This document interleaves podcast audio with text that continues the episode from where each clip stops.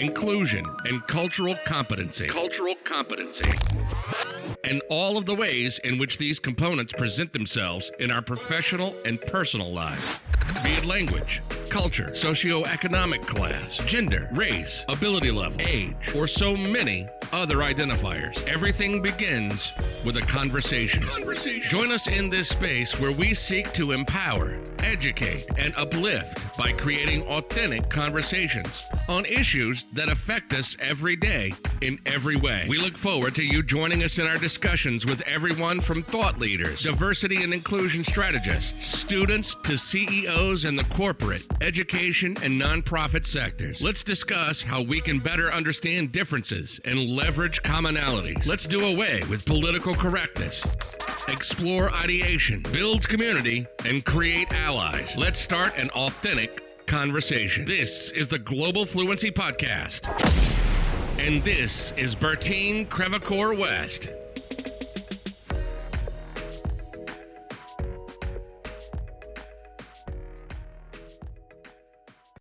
Hello, everyone, and welcome to the latest episode of the Global Fluency Podcast. My name is Bertine Crevacore-West, and I am your host. I'm delighted to have with us today Miz Jacquaniece, also known as Jay Washington. Jay, can you say hello to our guest? Hi, gal, gals and guys. I'm happy gals to be here today.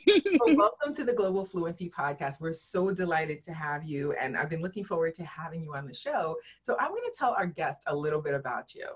So, Jacquaniece Washington is a two-time graduate of Delaware State University, where she received her Master of Public Administration and Bachelor of Arts in Mass Communications degrees.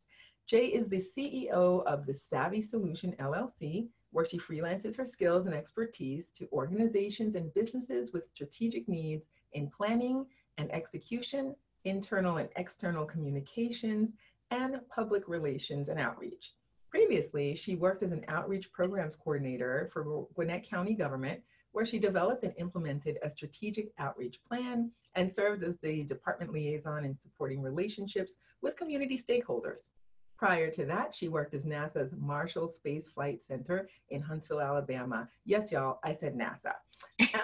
As an executive speechwriter and communication strategist, where she led the executive communication strategy for four NASA directors. Before returning to the South in twenty eighteen, Jay served as an executive assistant and communication strategist to the cabinet secretary for the Delaware Department of Health and Social Services, among other roles in academia at Delaware State University. Jay is an experienced and passionate public servant and advocate for the growth and development of others.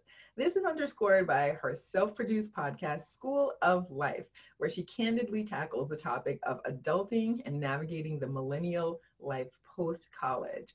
In her downtime, Jay enjoys spending time with her family, shopping, snuggling with a good book, or writing poetry. Jay is originally from Birmingham, Alabama, and currently lives in Snellville, Georgia. Jay, once again, welcome to the show. Thank you for having me. It's always so weird when people read your bio. It's like, wait, that's me. That's right. All these fabulous things, they were done, they were done by you. So I love um, just seeing the the the kind of career that you've had and the evolution of it all, and mm-hmm. particularly because you're a millennial and you are, you know, so young, and to have accomplished all of that in such a short span of time is beyond impressive. Thank and so you. I wish um, your podcast was around when I was in college, because I was like, I wish someone had said this stuff. So first, tell us a little bit about the School of Life podcast, because it, I listened to some episodes, and I was telling you off air that I found it refreshing, I found it funny, I found it just, it was like girl chat, which I really love. And I think it's a great way to have other generations, such as Gen Xers like me, you know, um, traditionalists, baby boomers, have them listen to this to get that millennial perspective, because this is a component of diversity that I think has to be explored. So I commend you and I thank you um, for starting this podcast. I think it's fantastic, and I love interviewing fellow podcasters. So, tell us, right? So tell us a bit more about the School of Life podcast. Yeah, so I had the idea for the School of Life podcast maybe about three years ago, and I just launched it last year in twenty nineteen. So I had the idea maybe like twenty sixteen, twenty seventeen, and I was literally sitting at my kitchen table. This is when I lived in Delaware, and it was my best friend, and uh, we would always get together to complain about this new adult thing that we had to do. Like, I have to get up and go to work every morning and then pack a lunch and then come home and be productive. Like, it was just stressing us all the way out. So weekly, people would just come to my house and we would just complain about it and figure out how can we just live our best adult lives. And so I said, you know what, why didn't they teach us some of this in college? And so that turned into a whole conversation. And literally, I just had the idea, like, you know, I'll just start a podcast about it. And so my friends are like, yeah, yeah, start it. It'll be great.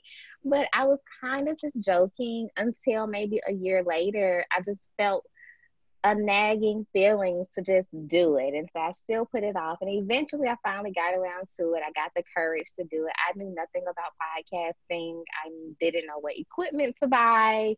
I didn't even know what to search on Google. You know, Google can teach you a lot of things. So it all eventually, it all eventually came together. And the, the basis was just to talk about things that you don't learn in college that you truly need to survive adulthood, or what the millennials are calling adulting. We've made it into a verb because it is an actual thing you have to do. So um, yeah, that's the basis. I, I try to explore topics um, from a professional development standpoint, from personal development, financial aspect, like spiritual, whatever I can do to just let other people who are my age, or who may not even be my age, like, you know, like, it's okay to not have it all together, because the truth is we're all just figuring it out.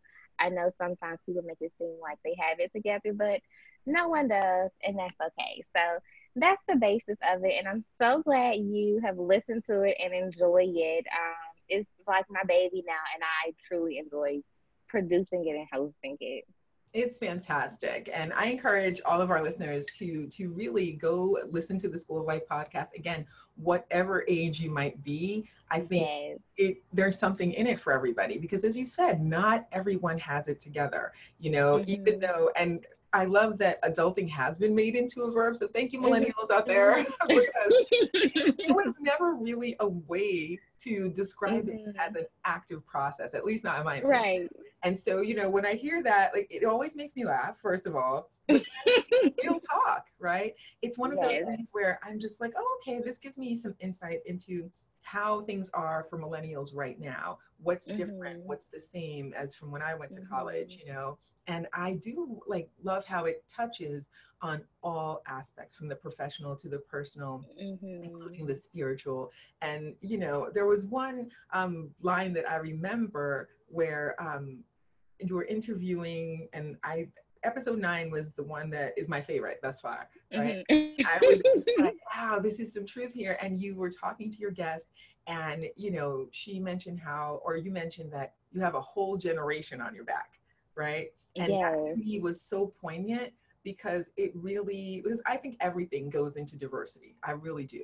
Um, different mm-hmm. perspectives, points of view, age differences, right? And so mm-hmm. I thought to myself, wow, you know, that is such a poignant statement, because that is what we all experience, right? We yeah. are literally um, riding on the shoulders of those who came before us, but mm-hmm. with that comes the responsibilities, comes the burdens, mm-hmm. comes the emotional baggage, yeah. comes all of these things, right, that that we have to carry with us. And and I won't even say have to, but we thought mm-hmm. we had to carry with us. Right, right. right? And this is where a difference um, in mindset comes. There's a shift, right? Mm-hmm. And so there goes that diversity component, where we have a, a diversity in our thinking styles, right? Yeah. So you and I may think, you know, you see how everybody, I just put myself in there as so we can figure out, but, but you and I may think, you know, well, we know that we have other alternatives to deal with that, and that we mm-hmm. don't have to carry baggage that's mm-hmm. not our own.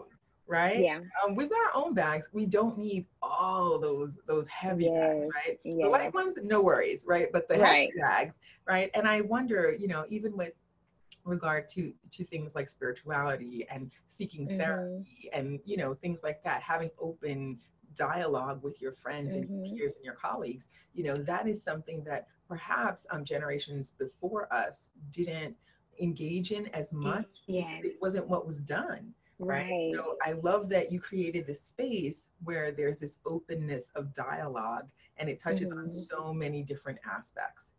Thank you so much. I'm so, so glad you've enjoyed it. I did. I did. I, I laughed. I was just like, what is happening? And then I was like, yeah, that's real. That's real too. So now I'm going to jump back a little bit because I was so excited about the podcast, but I want you to tell us, I was, I was like, we got to get that out there. So I want you to tell us a bit about your professional background and your training and your current company, The Savvy Solution. Yes. So my professional background is all wrapped into me being a strategic communicator. So I went to Delaware State University, like you said, and I fell in love with just the art of being able to tell a story.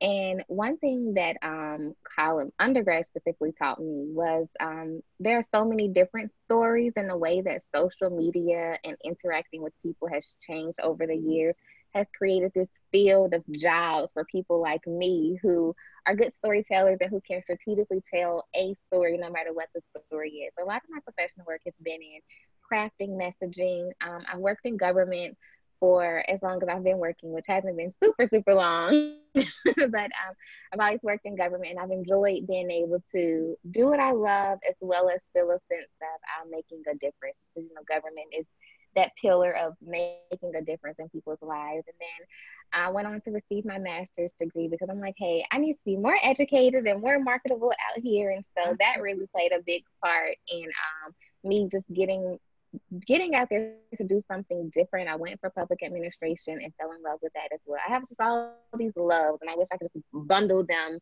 up.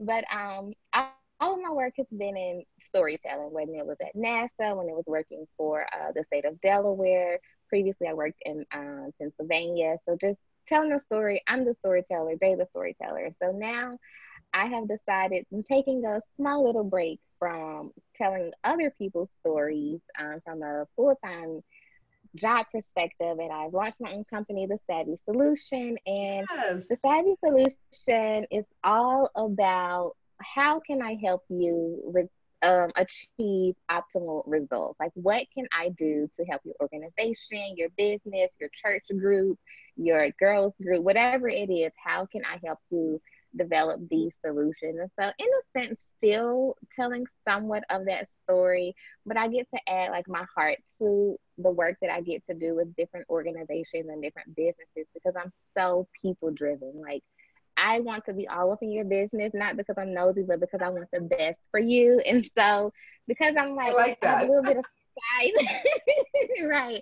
I have a little bit of spice and sass. And so I said, you know what, that's, that's savvy. And so I came up with this idea and this concept that I'm here to do whatever, you know, I know what my strengths are and I know what my weaknesses are. And I just believe that I can find you a solution to whatever problem you have. So that's what I'm doing now, and I'm enjoying it, and it's going well, and it's just refreshing to finally kind of just be present in all of who I am without being confined by the company policy or uh, an office culture. So yeah, it, it's going well. I'm enjoying it. I love that, that you said to be present in who you are um, without being confined, because I, I feel like um, as a serial entrepreneur myself, right, and I see this as a path that you're on as well, yes. um, right? It's, there's, we do different things, but there's mm-hmm. one thing that ties it all together, and yours is yes. helping people and telling their yeah. story, right? And so I've always said to people, mine is um, training and helping to educate, right? Even mm-hmm. though that may come in the form of you know, um, the C E O of Westbridge Solutions or the host of the Global Fluency Podcast yep. or as an author, it all ties into, yeah. you know, helping to educate and spread the word about things, mm-hmm. right? So um, I often find, and I said this, I think you and I, yeah, when we were having an offline conversation, I mentioned this to you, that um, at some point in my career, and I know that this is applicable to you as well, um, mm-hmm. I stopped worrying about trying to get other people to understand um, mm-hmm. what it is that I did by minimizing mm-hmm. myself and just saying, oh, I train people, right? Yeah. But instead, you know, because that was their limitation and not necessarily yeah. mine. And so mm-hmm. at one point I just said, you know, I'm an entrepreneur, you know, I'm a businesswoman. you know, mm-hmm. and then I'll talk to them about the different things that I do. Mm-hmm. And so for you, I see the same evolution. Yes. People are saying, oh, you do this, you do that. Um, what do you do? And they look confused. Right. And what we tend to do, particularly as women, what we tend to do is minimize our, ourselves mm-hmm. and our accomplishments. And I was like, nope, that time is gone, you know? Right. And so right. I think that you're doing the same thing. And I'm, I'm super proud of you. I'm, I'm super excited for you. And I can't wait um, to see what your next steps are. Thank you so much. Now, moving on to our next question, because your work does deal with diversity and it does deal with inclusion. Mm-hmm. So tell me about your experiences with diversity and inclusion. Ooh, how long do we have here? Right. You got three more episodes for all of that, right? Yeah, so I find it so a little bit funny that even just as a millennial in my young twenties, I have had this journey, and I'm still on the journey.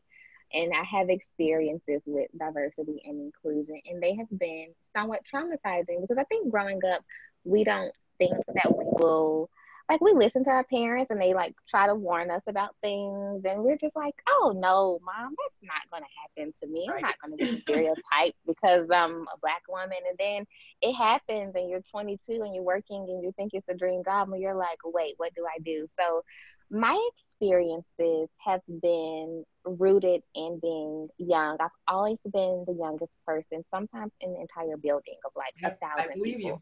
You. Yeah. Yeah. I'm young, uh, I'm black, and I'm a millennial. And then even you mentioned like having a diversity yeah. of thoughts. Mm-hmm. Yes, I'm female. I think differently, and I even carry myself differently. So my experience has always been people judge me before I even get to the room or get to the office or get to the door. And I've found, found myself silently fighting along the journey, like asking oh, questions dang. And trying to silently figure out fighting. Like, yes, silently fighting and trying to figure out why are things the way that they are. You know, I'm the person in the office. I am going to ask why it is the way it is. And I may ruffle some feathers. And so a lot of the work that I've championed with diversity and inclusion from a work standpoint has been, I don't want to say I've been like the rebel, but I've been inquisitive. I want to know. I'll, you know, I'll own it. I've been the rebel. I have asked questions and I have pushed the limits, and I've, I'm proud of myself for pushing the limits, but those limits have sometimes put me in situations that compromised my job, and they um, made people question me as a person because I questioned what was the tradition or what was the culture. So I'm proud that I've had an experience that's been very eye-opening, um, but it's kind of hard as a, a young person to navigate, well, if I'm going to exist in this world, how do I exist knowing that this is the way it is right now, and I still have to kind of deal with it and put up with it and live with it. So that's the place I am now on my journey, just like towing the line between do I speak or do I not? You know, like our parents raised us to speak up, but now they're saying, well, don't speak up too loud. And so it's just like, well, which one is it? You know, I don't know which which way to go here.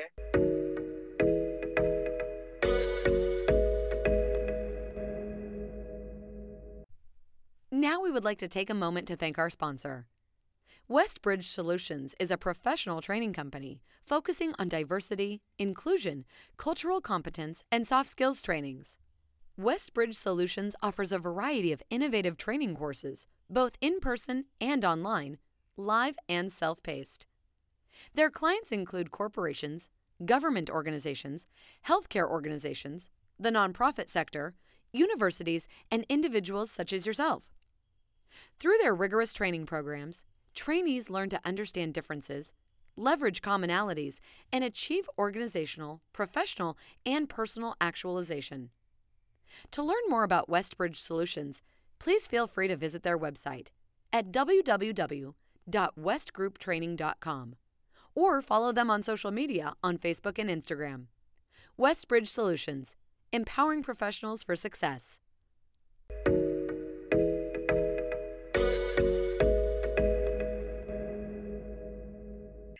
Yeah, yeah, that's where I am.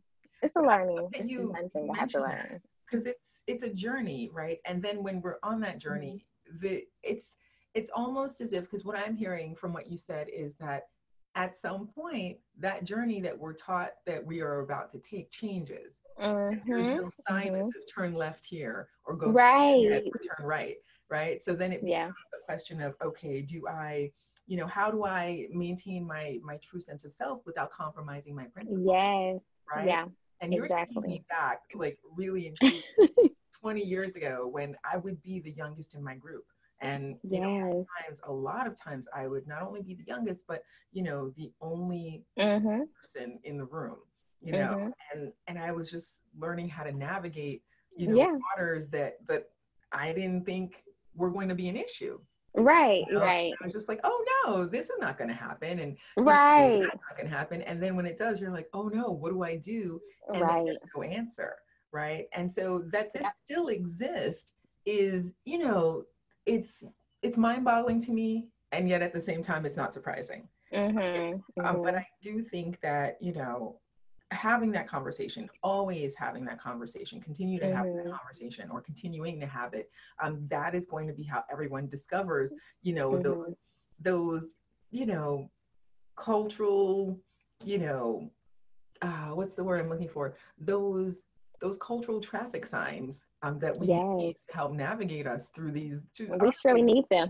Winding roads out here in these streets. I, I really think, like, back when um, I was working in New York, I remember thinking, yeah, there's a reason it's called the concrete jungle, you know? And, yes. yeah. And now that I am here in Atlanta, I was like, oh, nothing's changed, you right, know, right. less jungle, but still concrete. Yeah. you concrete, know? Yes, very. yeah.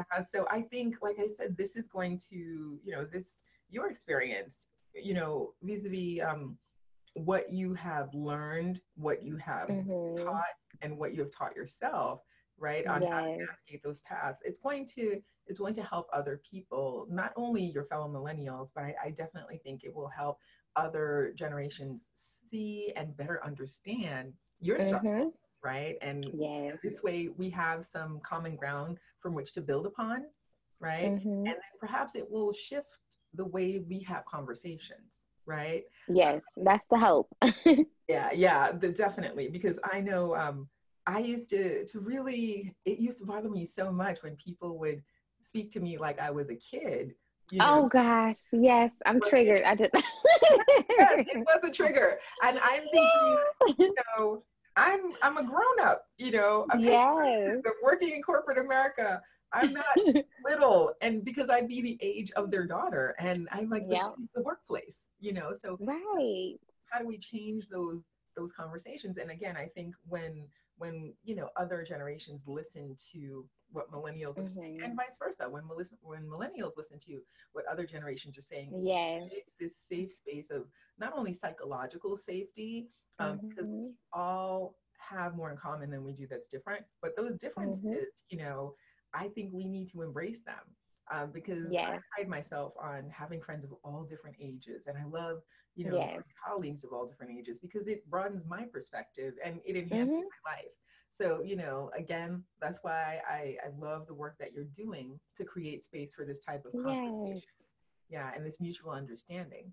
So I'm going to ask you this. So with regard to cultural competence, diversity, and inclusion. Well, you know what? Let me backtrack a little. Let's talk about inclusion and diversity. Okay. I always like to ask our guests what that means to them, because for me, it means yes. two different things, right? And I think a lot of times mm-hmm. people lump them together, and I'm like, oh, but they're not the same. So right. give me your definition of diversity and give me your definition of inclusion.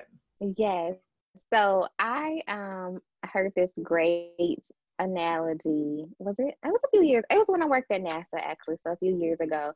Um, and I made that my definition. So diversity is we've invited different people to the party, different ages, different races, um, different genders, different backgrounds, any person you can think of, we've invited them to the party. Mm-hmm. But inclusion is making sure we've asked everyone, do you want to dance? Do you want to drink?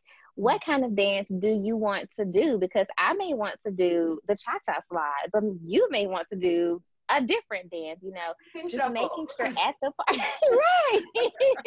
you may want to drop it to the floor like it's hot. I don't know. But um, the inclusion piece is really when you're at the party, tending to your guests in ways that they need, because everyone doesn't need the same thing. I may not want punch while I'm at the party. I may just want to dance. And it's like a funny analogy, but to me, that's what it is. And I feel like that can translate in almost any setting. Like, have you invited the people? Okay, you invited them, but did you include them in the activities that will be held at the event, in the workspace, at the meeting, uh, at the conference? So those are my definitions.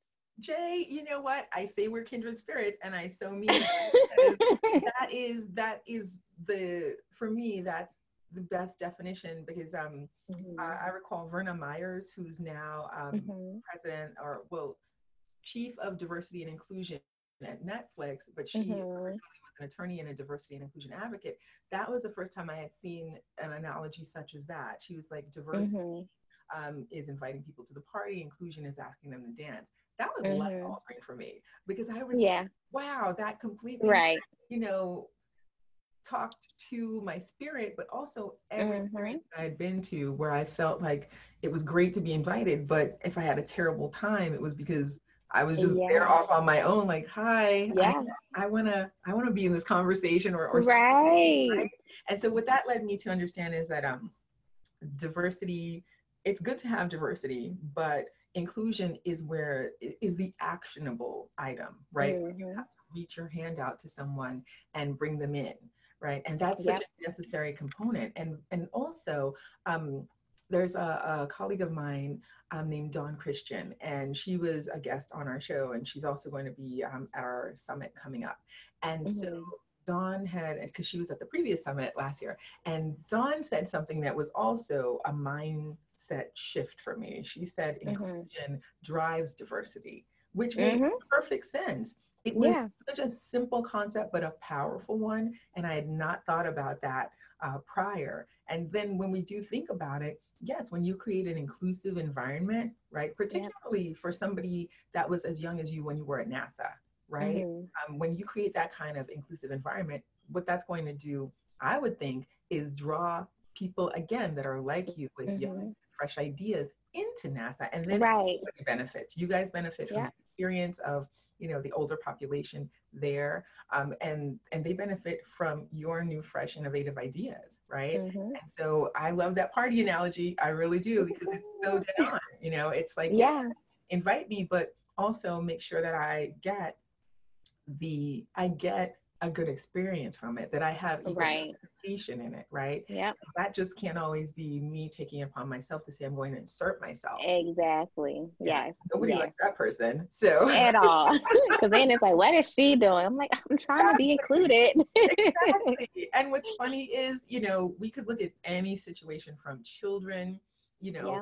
to, to our traditionalist generation, you know, where if you're not asked to partake of an activity, mm-hmm. you know, how likely are you to feel as a part of the group, and how yeah. likely are you to return, you know? Exactly, yeah. But then with um, regard to, let's say, cultural competence, diversity and inclusion, what clear goals has this helped you establish in your work? I love this question. Um, so because I have been super, super blessed to um, do a lot of good work and affect a lot of different people in different ways, I uh, I make it my business to make sure that my work reflects everyone to the best of my abilities. So whether it's the podcast or with the Savvy Solution, or if I'm just lending a hand at a grocery store, like, I'm not just going to help the little old Black lady. I'll help any little old lady or any young lady, you know. It's whatever I do, I try to be sure that it reflects my beliefs. Um, and then with that, I think it's really easy to have the goal to be inclusive or to be culturally competent, but I try to actually just have practices in place. So like, anyone can say, oh, we're inclusive, but are you really practicing? Do you have some like practices in place? And so um, even just with the podcast, I, I really try to do a lot of research so that I don't seem like I'm only geared, I'm only speaking to Black women. You know, I want anyone to be able to benefit with the Savvy Solution. Although I am a Black woman, I do research to make sure that my things like my website reflect that I'm open to anyone. It's not just about the other Black women-owned businesses or schools for Black and brown kids. So just doing the research. And then my favorite goal that I have is just asking more questions. So I'm not afraid to say that growing up, our neighborhood was mostly all Black. Um, it was low income. A lot of the schools I went to were Black schools, inner city, low income. And so I was not exposed to kids who looked different than me up until high school, when fortunately my mom got a better job, and so we moved, and then it was just like all white. But even still, it was just still Black and white. And so when I got to college and it was like purple people and orange people and just people from all over, I'm like, oh my gosh, there are people from everywhere. I made it my point to just ask more questions. Like, I don't know, I didn't know much about people from the Caribbean or people who were Haitian or people who were Jamaican. Like, the first time I had some oxtails, I was like, tell me more about your culture. And I know this sounds so crazy, but literally the food made me want to ask some more questions. And so now that I'm an older, young adult, I'm just like, it's no problem having the goal and the actionable item to just ask the question so that people do feel included in this, so that I don't offend anyone, because I never want to, you know, unintentionally offend someone based on something that this, that's sensitive to their culture. So I really just try to ask a lot of questions, do my research, and just be there. Like, don't be shy. Like, hey girl, I like that dance you were doing. Is that a cultural dance? You know, can I learn it? You know, if not, it's okay. But tell me, tell me about that dance. Tell me about this practice that your culture does. And I've been enjoying it. I've opened my eyes to, uh, meeting new people, even people from the Asian community. It's just been really fun because, like I said, I'm nosy, but not because I want to know your business, you know? Because you want to be a part of the business. Exactly. I want to know how to make that patty thing that you just made. And I want right. to know why your family loves it. And you know what? I think that's that's the best thing ever. Food is a definite um, kind of introduction. Um, and I like to say food is a passport, you know, yes. every culture, because that's yes. how I experience culture. I love doing that. And I always tell people, um, and it goes back to an actionable item, like you said, right? Mm-hmm. Making sure that we do what we say we are, right? Mm-hmm. So if I'm going to, you know, profess to be a diversity and inclusion expert, then I need to engage with other people yeah. that are different from myself, right? And so, it, you know, people who look different, people who think differently, because mm-hmm. we may look the same and think very differently. Very differently, right? Yes. And so I also always want to be cognizant of that. But I love that you said um, you want to go and ask questions, because I think mm-hmm. that's the best way not to offend, right? Yeah. Because we won't know something that might be offensive to one person, yes. maybe, you know, commonplace to somebody else, right? Mm-hmm. And so, you know, with food, it's it's particularly fun, you know, because mm-hmm. you get to enjoy something. So I always tell people, I, I will try anything once, because I yes. can't say I don't like something, you know, and I, I refuse to say I don't like something just because it might look strange to me. Right. My food might look completely strange to someone mm-hmm. else, right? And I, I always say, if I've tried it, the worst thing that can happen is I don't like it, so I don't eat right. it. The best thing is it becomes my new favorite dish, and I can't exactly. get enough of it, right? Yes. And so, you know, I think people appreciate um, when we do that. I think, you know, because mm-hmm. the worst thing, my family is from Haiti, and, and mm-hmm. you know, as with many Caribbean and Latin American countries, you know, we offer people food when they come over, and I think mm-hmm. the worst, the worst slight you can do to somebody um, is to refuse it. Right? Yes, and you would not so, be invited back. Right, it's a huge offense. So I'm just like, no, no, you know, try it. You know, the only time I think there's an exception is, you know, if somebody offers you like a plate of meat and you're vegetarian or vegan and you're like, ah, right. I hate that, you know, so I get that, you know, or for religious reasons, like you can't be pork, mm-hmm. perfectly acceptable. But to just be like, no, I don't want to try this, um, thank you. Mm-hmm. It, like I couldn't even imagine my family's face, just or my own, like, oh, that's terrible, you know? So even if something looks completely bizarre to me, I'm like, you know what? Worst thing that could happen is I don't like it. So let me try right. it, you know? But I also mentioned how you said to be present. And that's a process, mm-hmm. right? That's something we yes. have to train ourselves to do. So mm-hmm. I think that's another actionable item. So if we we say we are, you know, engaging in diverse cultures and, and diverse practices and, and other people and experiences with them, we have to show up for it. You know, mm-hmm. A friend of mine um, said something to me a while back. She said, um, she happens to be Indian, and she said, you know, I'm going, the events that I go to, there are never any Indian people. And so it makes me not want to go, but then I realize I have to go to be present. And then other right. people will see that I'm attending and yes. I'll encourage them to attend, right? And I thought yeah. that makes so much sense. Again, something simple, mm-hmm. but actionable, right? And so yeah. for her to be um, more fully engaged and for her to mm-hmm. increase representation, right? Mm-hmm. At these meetings, she has to go even if she's the only one, right? Right. Yep. People sometimes, they we need always a brave person. Right. Right. Um, just be like, you know what? I'm just showing up, you know? Right. And so yep. I love that that happens because it's, it's hardest on that person. Right. Yeah. Uh, because that takes a, a step, right. And steps mm-hmm. are, you know, we like to stay in things that are familiar. And so when yeah. we do go out there to do something totally different, it's like, oh, okay. For the next person, it's made that easier. So mm-hmm. I dare say, you know, for you being at NASA, you know, that in the role that you were, you know, that really will make it so much easier, I think, not yes. easy, but easier. Easier, you know, yeah. For, for someone, you know, because that was NASA, you know? Yeah. I love that. I certainly I, hope so. I love that, right? Um, so I hope it would make, you know, another young woman out there that has mm-hmm. something in common with you, you know, be it race or mindset or mm-hmm. age or what have you, or being, you know, their major in school. I would love for them to see that, oh, somebody else did this, so now I yes. can, right? Yep. I totally agree. Oh, absolutely, absolutely. Okay, so now we're going to get to a word that I do not like um, as, as a person that works in the field of diversity and inclusion, but mm-hmm. um, well, what effect do you feel political correctness has on your work or your industry? Because I know my thoughts about it, but this is your interview, so you tell me how you feel about all of that.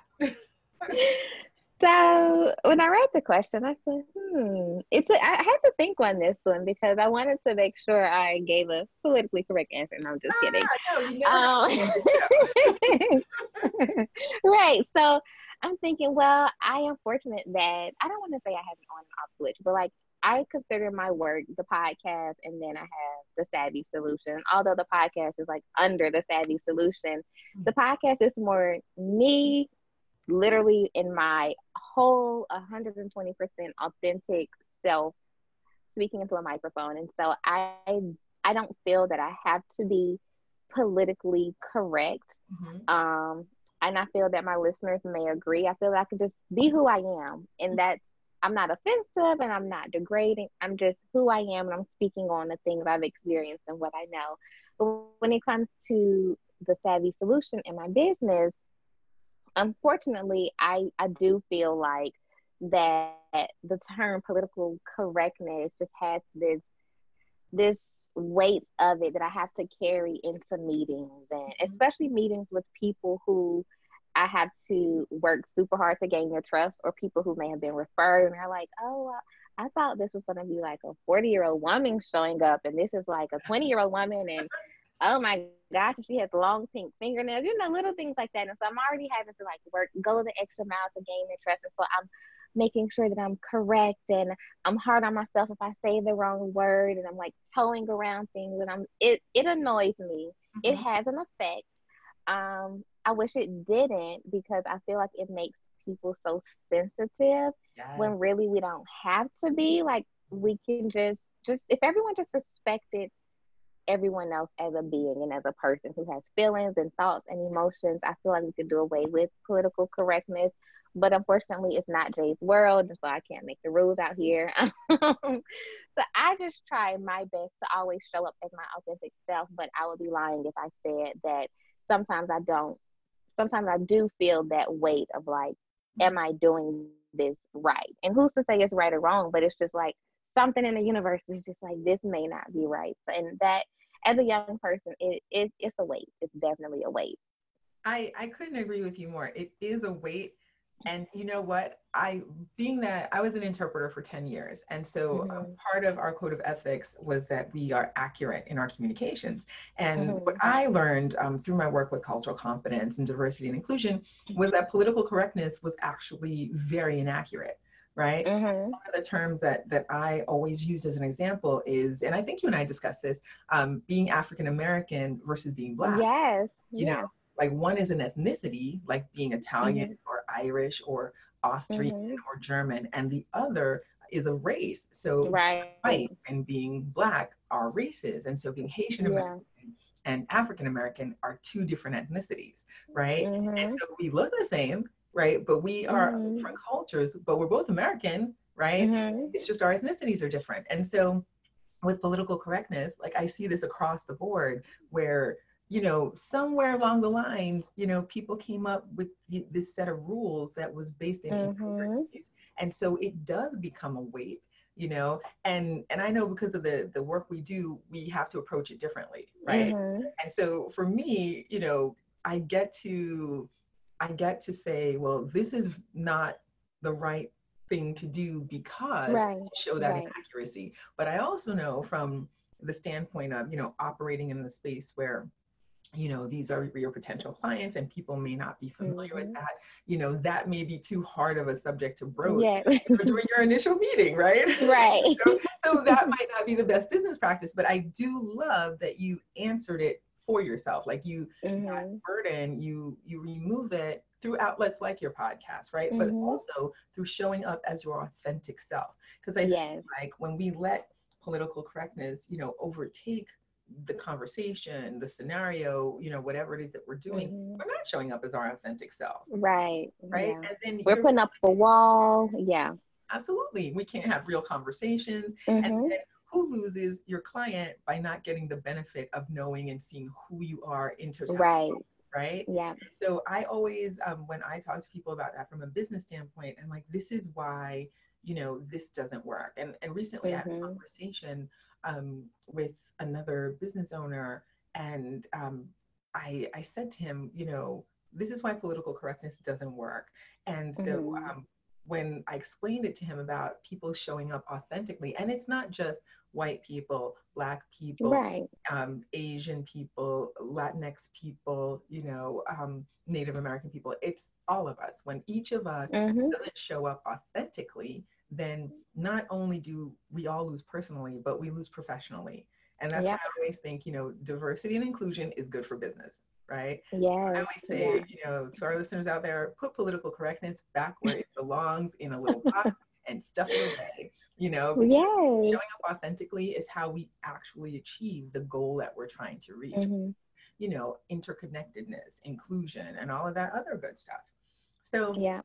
And that brings me to, to my next question for you. How has your work with the diversity and inclusion space affected your interactions with others, both professionally and personally? Ooh, spicy question. So, um, so fortunately, when I worked at NASA, um, one of my mentors was the uh, deputy director for the office that oversaw diversity and inclusion. And she was amazing, a Black woman, and I just loved I loved everything she did. By the way, why do why do a lot of directors of D and I have to be Black? But that's another topic for another day. That's a podcast episode that I am waiting to have happen, because I'm like, I've met some who aren't, but we need more representation of um, men who are Black, but also women who are not Black, not, right? Yes, yes, I'm, like, we're, yes. I'm looking for them. So if they're listening, please come be on the show too.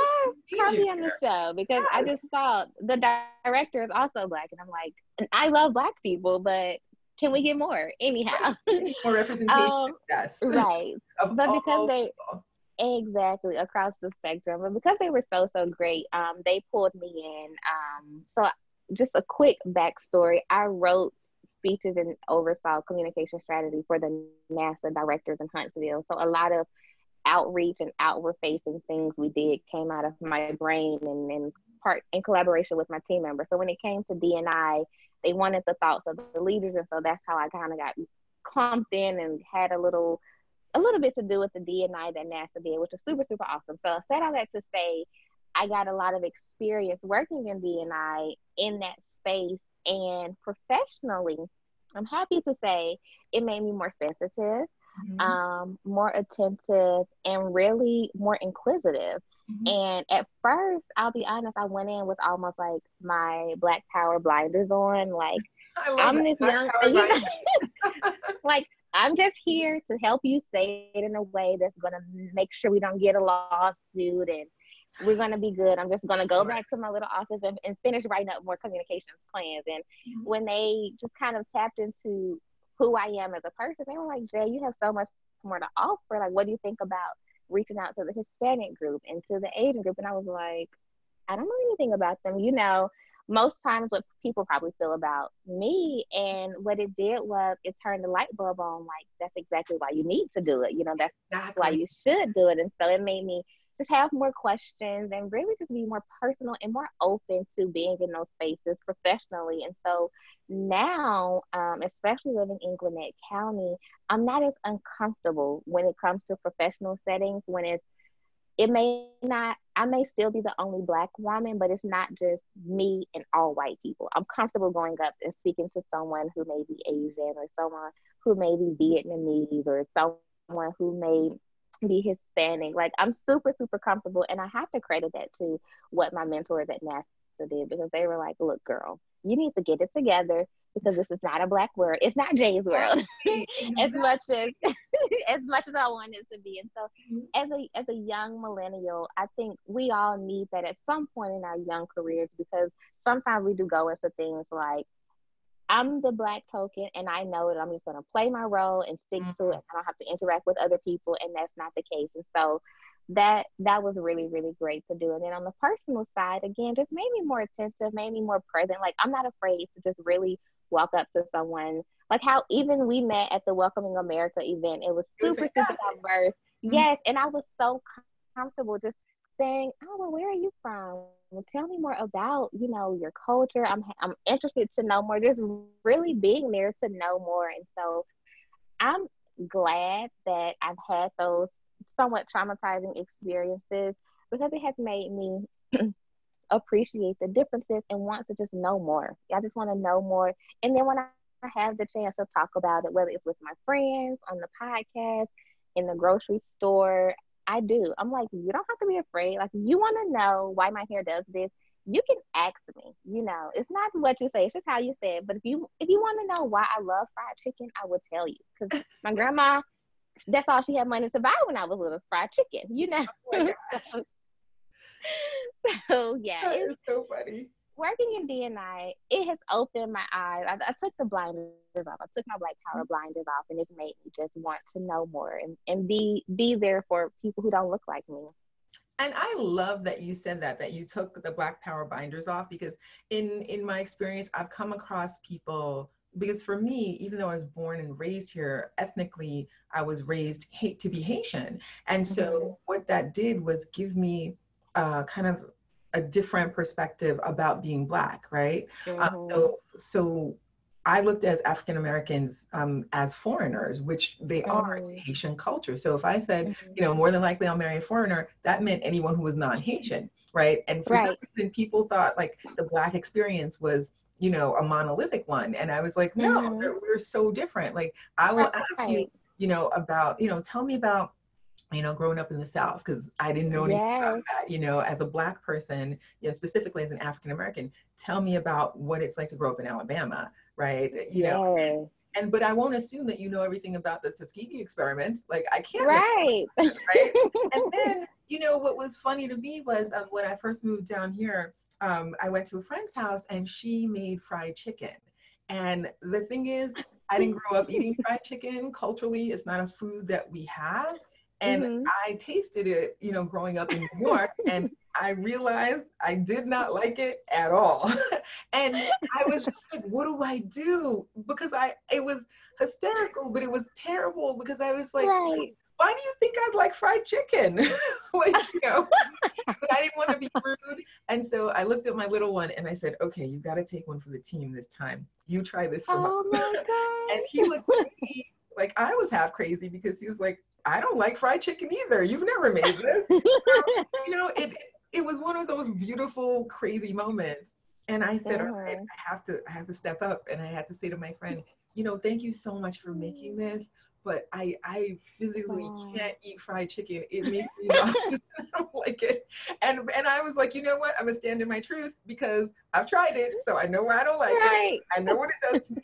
And yet still, even whenever we're going to any event here in the South, like people are just like, oh, have this fried chicken at some professional. Oh yeah. my God. But you know what?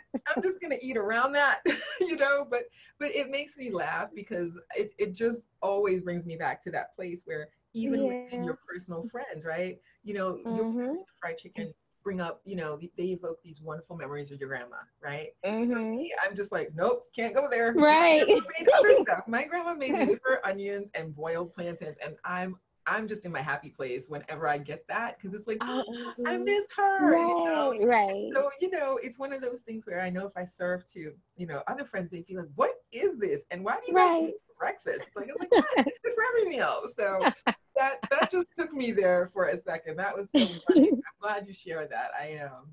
But I love okay. that, you know, you say that you get to ask people, you know, about where they're from, and they too in mm-hmm. turn will ask you where you're from. Mm-hmm. and, and, you know, talk about your experience. So, so, mm-hmm. you know, within every, you know, racial culture, we will see that the experiences are not monolithic. You right. know, um, being, you know, Vietnamese is so different from being Korean, right? Right. But yet everybody's Asian, and it's different, you know, being Indian is being different from being, you know, Pakistani, but yet mm-hmm. both are South Asian, right? And I, I love that within that diversity within diversity, right? Mm-hmm. Like that always just makes me more yeah. intrigued and more interested. And then people want to know about us, which is, you know, really great. And those those questions though, yeah, why does your hair do that? And how come, mm-hmm. you know, it was straight the other day? And I'm like, right. hair, but, and you it's know, eighty inches long. Exactly, exactly. I was like, it's not magical conditioner, you know? And so I love talking to people about stuff like that because I think it it adds to to our mutual understanding of each other, and, and just mm-hmm. it can be fun, right? It doesn't have yeah. to be heavy all the time. It can be totally right. fun. So yeah. on that note, my last question is, what two things would you like to impart upon our listeners? What would you like them to know about, about you and your, your work in the diversity space, your work as a communication strategist? What would you like them to know? You know, I just want to say to the listeners, first of all, you guys are awesome. You are awesome. If you're listening to us, you are awesome. But uh, the biggest thing, I really just have one big thing, and it's just, it's never too late. And by that, I mean, it's never too late to start being inclusive. Mm-hmm. It's never too late to start the business, fall in love, meet someone new, travel, whatever it is that you have been putting off. Um, it's just never too late to do. It's never too late to be nice to someone. Like, you can start today, because when you start things that you know you should be doing in the first place, mm-hmm. you just give the universe and your faith the space to expand who you are and to stretch you even more, and you become just a better person. And we need better people. Like, I think one big takeaway we talked about is like showing up authentically. If everyone could just be their best version of themselves, they can show up authentically, and then we can be more inclusive, and then we can break some barriers. So just start. You know, it's never too late, whether you're twenty-five or eighty-five. Like, get up, do something, because the world needs you. We need you. The kids of tomorrow needs you. Yeah, we we need each other. So that would be my imparting. Yeah. That is fantastic. So it's never too late, and show up, right? Show up. Yes. I, I really love that you said be the best version of yourself, because that is a choice. That is a conscious choice that we make yes. every day. And every day. See this, it is not the easier choice, but it's the right choice. It is so not easy. Oh my gosh, that's a whole other topic. It's right, so hard. Adulting is hard, right? Oh, yes, I did not sign up for this. Yes, it's hard, but it's so worth it. I think when you make the conscious decision that no matter what life throws at me, no matter what the day is, whether it's rainy, sunny, happy, sad, I'm going to be my authentic best self. You know, the world has no choice but to take notice. You know, when you walk into a room, people will know this is a real, authentic person. And so I try my best. I don't always show up as my authentic self because some spaces are just, you know, it's challenging out here in these adulting streets. But when you make the conscious effort, it's so worth it. Did you all hear that? Make the conscious effort in these adulting streets, because this is how we, we get to navigate those those pathways and create our own traffic signs, right? Right. So right, on that note, right. Jay, I want to thank you so much for being on the Global Fluency Podcast today. This thank you for having me. Interview. Oh my gosh, I loved it. I loved it. So tell our listeners where they can find you on social media, where they can follow you and the School of Life podcast and the Savvy Solution. Yes. Yes, I know so much going on. So you can find me on uh, Instagram at underscore M I S S J A Y E, so underscore Miss J. And then on Facebook, um, just Jacquaniece Washington. You know, the spelling is complex, so we'll be sure that you have a spelling or some a link somewhere. And then uh, to learn more about uh, the School of Life podcast, you can follow me on Instagram at School of Life Pod. And then my all around all things Jay Washington website is j washington dot com. So find me, let's connect, let's talk, let's get our adulting selves together. You don't have to be a millennial. Like, we're all on this journey together, and I'm super happy to um, to talk, to chat, to share the little knowledge I do have, um, and to create more partners in my network. Wonderful. Thank you, Jay, so much for being on the Global Fluency Podcast. It was wonderful having you on the show. And to all our listeners out there, let's keep the conversation going. Talk about this at the water cooler. What did you find interesting about our conversation with Jay today? Uh, put, uh, send us a message via Facebook. Send us a message um, at um, Westbridge Solutions, at info at westgroup training dot com. We want to know what you're thinking. So thanks for tuning in. And until next time, let's keep the conversation going. Thank you for joining us for this episode of the Global Fluency Podcast. Tune in every second and fourth Tuesday of the month at ten a.m. for our latest episode. Connect with us on our social media. You can find us on Facebook at Global Fluency Podcast and on Instagram at Westbridge Solutions L L C. Global Fluency Podcast. Understanding differences, leveraging commonalities. Let's keep the conversation going, going, going.